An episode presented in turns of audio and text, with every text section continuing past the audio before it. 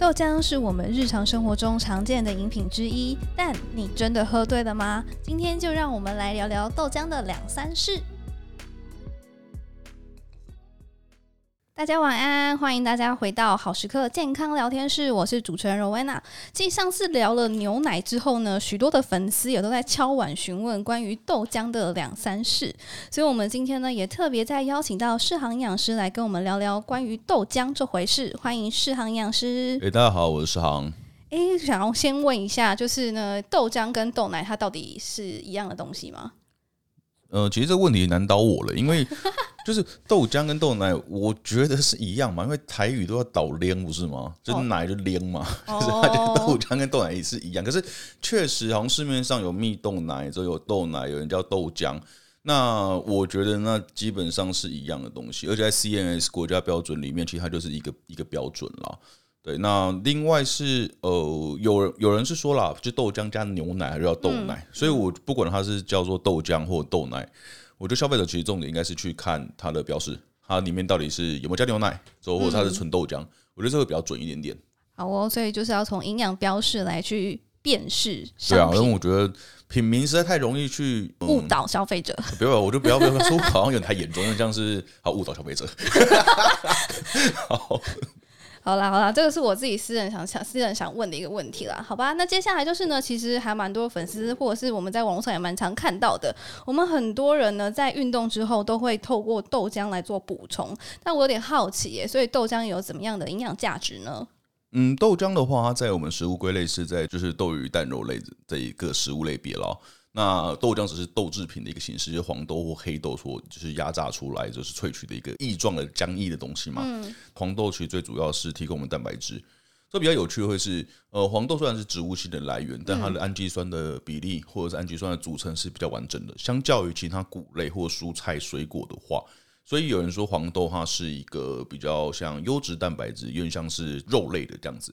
更有趣的会是说它的那个蛋白质的组成啦，就是我刚刚讲到氨基酸的部分嘛。那呃大豆蛋白就是黄豆里面的蛋白质，它的氨基酸的片段其实是可以去影响到我们血压的。嗯，所以有研究也是说，这种黄豆里面的大豆蛋白是可以去帮助到我们调节血压。所以还有另外一层的健康价值存在，这样子是。那另外的话，就是黄豆里面有一个成分是异黄酮，就是它就被称为叫就是 isoflavone，它就是大豆异黄酮。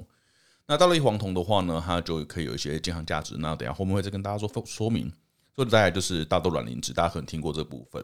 那大豆卵磷脂的话，它除了可以在呃食品加工里面当成我们就是乳化的一个一个成分，那另外就是它在人体里面也可以起到一些调节血脂的作用了。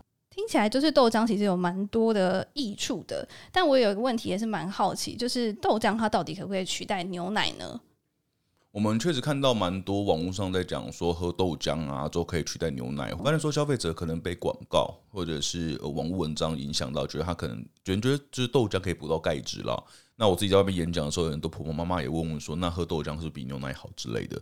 但我只能郑重跟大家讲说，这两个是完全不一样的东西，totally different 的东西哈。牛奶它提供我们最主要的营养价值，可能共同性像蛋白质了，但是它的维生素或者是钙质是不太一样的，尤其是钙质的部分。嗯，那牛奶的话，大概每一百 CC 大概就给我们一百毫克的钙质，其实还蛮多的。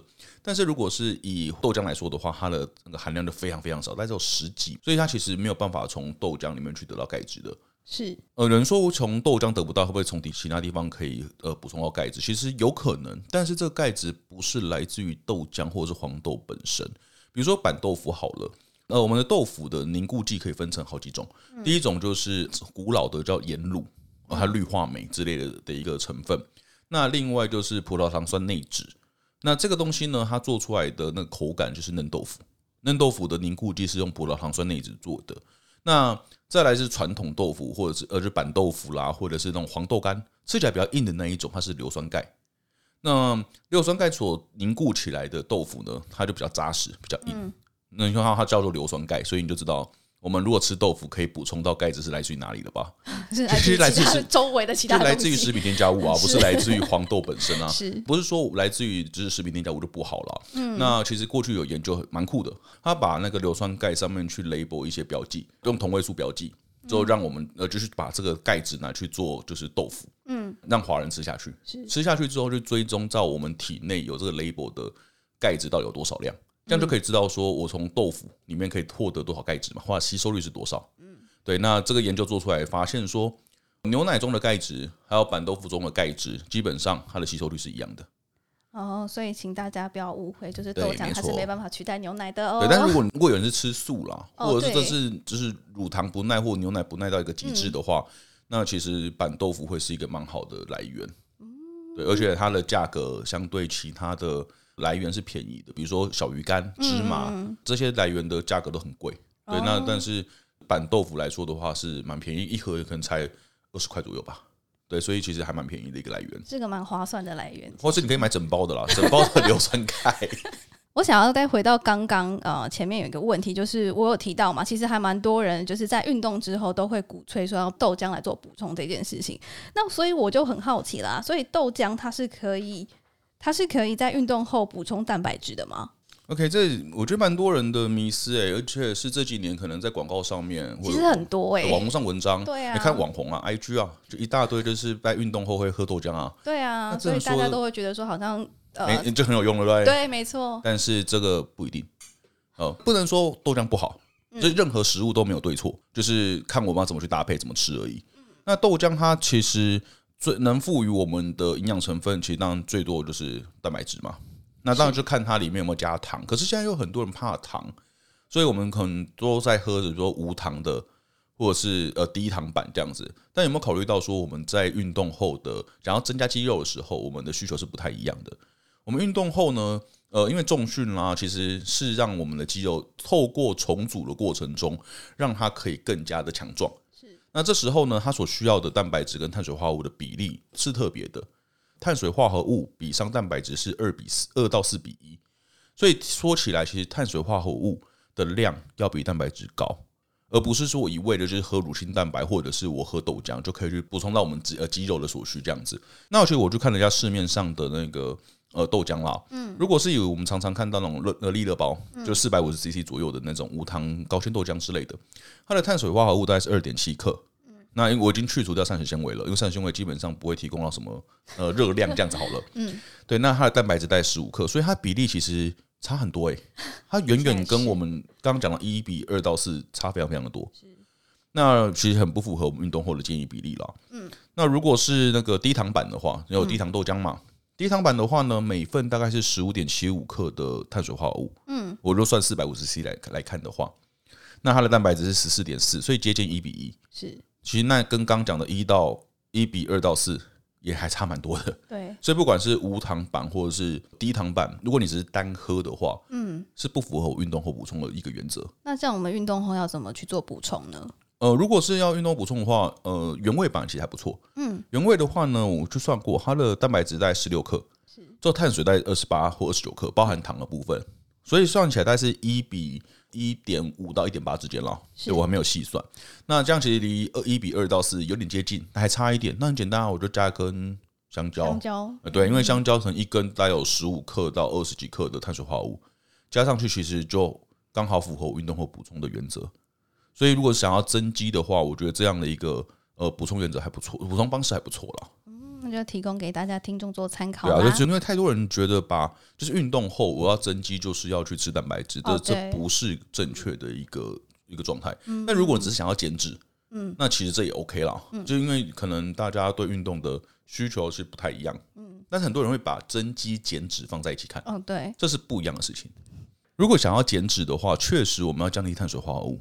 所以我只要摄取一定的蛋白质量之后，热量还 OK，那我不太需要追求碳水化合物。但是如果我是想要去追求增肌的话，那碳水化合物就很重要，因为它是需要去启动我们胰岛素的反应，那这样子才能让蛋白质或氨基酸进入到我们肌肉去做到修复或增加肌肉量的一一个机制。好，我们就提供给不同的族群有不同的参考。好，我们刚刚就是提供给不同的族群有不同的需求做参考，这样子。那另外一件事情我也很好奇，因为其实我们大家在开始认识豆浆的营养的时候，大部分都是从亲戚朋友这边开始说，哦，豆浆里面有很多的营养素，例如所谓的大豆异黄酮。刚刚其实市场营养师有提到，那我们也想问一下，说大豆异黄大豆异黄酮，它不是什么营养素。好了，我我我来我来说明一下，好，嗯大豆异黄酮呢，它是个总称啦，嗯，那它的英文叫做 isoflavone。而这个成分呢，其实在我们豆浆里面含量其实真的蛮少的，或者是说在黄豆里面含量很少。呃，在之前的研究里面发现说，它的含量大概只有在整个黄豆的零点二到零点四 percent，所以其实它含量很少。嗯，那大豆异黄酮呢，它的结构其实长得有一点像我们的雌激素。一些研究里面发现说，大豆异黄酮可以去跟我们雌激素的受体结合，而去引发一些雌激素会引起的生理的机制。所以就会有一些替代疗法啦，或者是所谓补充植物性呃雌激素的一个疗法，就是让我们透过呃可能吃保健食品也好，嗯，或者是喝豆浆去获得里面的大豆异黄酮，来帮助我们补充植物性的雌激素。尤其在停经之后，激素的含量会下降，那自然而然就会影响到很多我们女生原本在停经之前该有的一个生理的一个机制了。是对，那这有可能会透过这种方式去帮忙改善到停经症候群的一个状况。但是这是另外一个迷思，就是很多人会因为这样而去喝豆浆。对，但是实际上呢，我只能说这样喝豆浆没有用。哦，好啦，OK，哦，原因是这样，就是大豆异黄酮它是个总称，总共有十二种。那真正能被人体吸收的是其中的三种。嗯，这三种呢，它是不带有葡萄糖的结构在上面的，呃，英文叫做 aglycone 的一个形式了。而这样形式呢，在大豆异黄酮的占比大概不到三 percent。啊、哦，好少、哦，所以它其实非常非常的少。在黄豆里面，绝大部分的大豆异黄酮呢，都是含有葡萄糖结构的。那人体基本上是没办法吸收它。嗯，但是我们肠道内有些细菌，约略的帮我们做那个葡萄糖的分解，而帮助个大豆异黄酮的吸收。嗯，但是比例也是非常非常非常非常非常非常非常的少。OK，所以我们直接去喝豆浆呢。它如果没有做过很前置的处理，基本上是不好。如果以大豆异黄酮来说的话，因为它吸收量真的太低了啦，或者是它的含量真的太低了。嗯，对。那如果是要增加它的活性或者增加它的营养价值的话，是有一招啦，这也蛮有趣。之前在 survey 一些 paper 的时候，刚好看到是中兴大学的严国清老师做的，他把黄豆泡在不同的温度的热水里面，对，去看大豆异黄酮它的活性转变的一个比率。那其实最主要原因是因为黄豆里面有一个酵素，可以把这个糖葡萄糖切掉，那就让它从没有活性的转变成有活性的，它转换的比例还蛮不错的。嗯，那所以说这后来有进一步的研究，就是把这一个黄豆泡在五十度 C 里面，因为五十度 C 它是一个酵素最有活性的一个温度，以这个酵素而言啦。嗯，那个研究你在五十度 C 的水里面泡了八小时，所以大幅提高了大豆异黄酮的活性。嗯，对对对，但是在居家我觉得有点难这样做，因为我们很难有一个机器可以帮我们维持八小时的五十度。对，所以我觉得我们从豆浆里面能获得的营养素，其实还是以就是大豆蛋白或大豆卵磷脂为主啦。大豆异黄酮其实我们从里面得不太到。有大概在二零零六年的时候，那呃呃台北医学大学其实有一个研究去探讨说，就是台中地区更年期妇女大豆异黄酮的摄取量是。哦，其实吃的也非常少啦，对，就是我们其实太难从里面去得到，就是足够的呃有活性的大豆异黄酮。哦，那这样的话就让我想到，我们前阵子有常看到的一些电视新闻或是网络文章，就会有提到说，就是女生如果有子宫肌瘤的问题的话，她不能喝豆浆。那这是真的吗？那既然大豆异黄酮含量这么低，之后他吃了其实也不太会吸收，对，那当然就不会有这个问题啦。好啦，这其实确实有研究去做。那国外的研究呢是将，就是他是做黑人女性，因为黑人女性她是子宫肌瘤的好发族群，是。那他去看她的饮食状态，之后就发现说，其实大豆异黄酮或者是豆浆，基本或豆制品啦，是基本上是不会提高到她子宫肌瘤的风险，或者是已经罹患有子宫肌瘤的人呢，嗯，他喝了这一阵子的豆浆。他的子宫肌瘤也没有变大，嗯，之后也没有变多，嗯，所以基本上是呃没有什么问题啦。但如果是很极端的喝两三千 CC，那我就不敢保证。但是如果我们平常的饮食习惯，我不认为就是黄豆中的大豆异黄酮会去造成我们子宫肌瘤的问题。那除了子宫肌瘤之外，那关于乳癌呢？乳癌的话呢，其实过去了，应该在讲很久很久以前，其实有人在讲说，因为停经症候群或者是停经后的人会用雌激素疗法嘛。哦，对对，那当然衍生出一个问题，就是雌激素疗法，那这个雌激素有可能会提高乳癌的发生率。对，可是有人在讲，但是这当然还要看医生或者是现在药物的进步。那 maybe 这个数据是有改变的。对，那因为它是人体雌激素，所以引起了这样的一个风险。那如果我们补充植物性类雌激素的话，这个风险就相对比较低，嗯，或者是呃风险更低，应该这样讲，嗯，因为呃人体雌激素呢，它会比较结合在我们乳房上面的受体。但是植物性类雌激素的话，它比较不会接在乳房上的受体，所以它比较不会去刺激到乳房上面的一个组织变化。所以植物性的类雌激素，就是大豆异黄酮，基本上是不会提高到乳癌的风险啦。那过去其实也有研究去探讨说，吃豆制品的人呢，他的乳癌的发生率到底是怎样？对，结果发现说呢，吃豆制品比较多的人呢，他的停经前的乳癌发生率是比没有影响的，但是停经后的乳癌发生率呢？随着你豆制品摄取量提高，嗯，还有大豆异黄酮摄取量提高的话，那它其实是下降的。哦，对对对，嗯，但是这这蛮有趣的，就是刚刚我提到说，就大豆异黄酮不太会吸收嘛，对，那为什么会降低？那或许也跟大豆黄酮不一定有关系，而是可能吃豆制品的人，那他的生活习惯、饮食习惯也可能跟别人不一样。但是至少这个数据跟我们讲说，我们吃豆浆、豆制品其实是跟乳癌的发生率是不会提高的。嗯，其实本来就很难从一个食品或者一个食物去解释说疾病的发生的原因，是蛮难的啦。对，那流行病学就是观察一个现象嘛。嗯嗯。对，所以如果要直接去讲它会引，就是因果关系会引起，其实蛮难去断定的。嗯，对。但我们刚刚都在讨论女生的部分，但我就会想要再回过头来问问男生的部分，因为既然说它长得像植物性类雌激素，那男生吃了不会影响到自己的性激素吗？就是男性雄风的问题嘛，对吧？是要保守一点讲吧。好，OK。那呃，这其实，在最早最早的时候啦，大概在呃，哎，忘记在什么时候了，在二零零几年的时候，二零零八年的时候，就哈佛大学有一篇研究，他去探讨九十九个。就是不孕症门诊的男性，嗯，之后发现说他过去三个月的豆类食品摄取量越高，那结果他的精子浓度越低。所以就是因为这篇研究发出来之后，就会有很多的新闻去探讨这件事情。是，那也有一篇研究是做动物实验，就发现说实验动物去吃了大豆异黄酮，结果它的睾固酮下降了。嗯，那这两篇研究发出来，一个动物嘛，一个是人体嘛，啊，那新闻就炸锅了。对，就觉得说好像男生去吃豆制品或者喝豆浆，你就大就大概会变女生的概念了。对，他就蛮夸饰的，就讲这件事情。嗯，但是。其实，在那篇哈佛的研究里面，学者有提到说，他无法建立因果关系，他也不知道为什么，也有可能刚刚好这九十九位是做出来结果是这样子。哦，那如果是全全世界九亿九了，其实不知道。对，那新闻总是会以比较片段的研究去诠释，对，因为毕竟新闻记者他比较不会有太多的文件搜寻的能力。嗯，那这个其实跟消费者也是一样啊，消费者我觉得也没办法，就是一个一个去找 paper 来看。对。那其实我在这个议题上有再去做追踪了。那其实，在那个后续又有一篇研究，也是又是哈佛，我不知道哈佛在一直在做这件事情。对，那哈佛发了一篇研究呢，他写说大豆异黄酮的摄取可能也会引起性欲的丧失或阳痿。嗯，呃，要在新闻看到这个时候又炸锅了。对，而且他是哈佛，对，那是美国四大佛教大学之一的哈佛。对，好，那这篇研究其实是 case report。就是单一个案研究，那一样的，它回归到我们全体来说的话，它不见得是对的。OK，这篇研究里面发现说，有一个十九岁的第一型糖尿病患者，嗯，在摄取两年富含豆制品的全素饮食，嗯，他的睾固酮受到影响。所以到底是第一型糖尿病的影响，还是吃豆制品的影响，不得而知。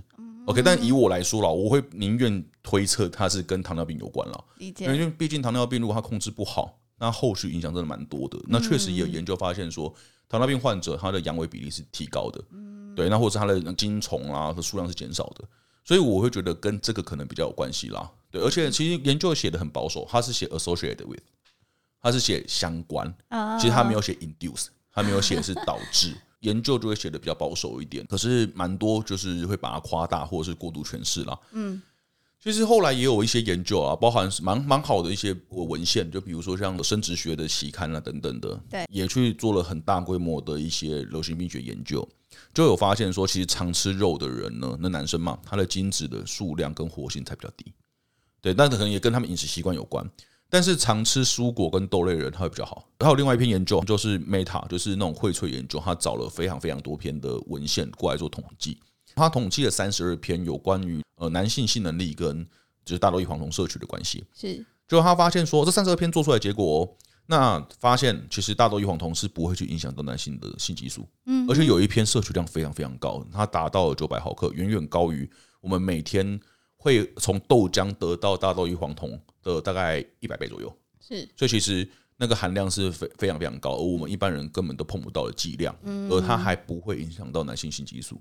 所以我觉得正常男生喝个一两杯，或者是一两天喝个一杯，基本上跟男性的性激素是没有关系的。嗯，那我只好最后问一下市场营养师，觉得身为男性的你，我不会受到影响的。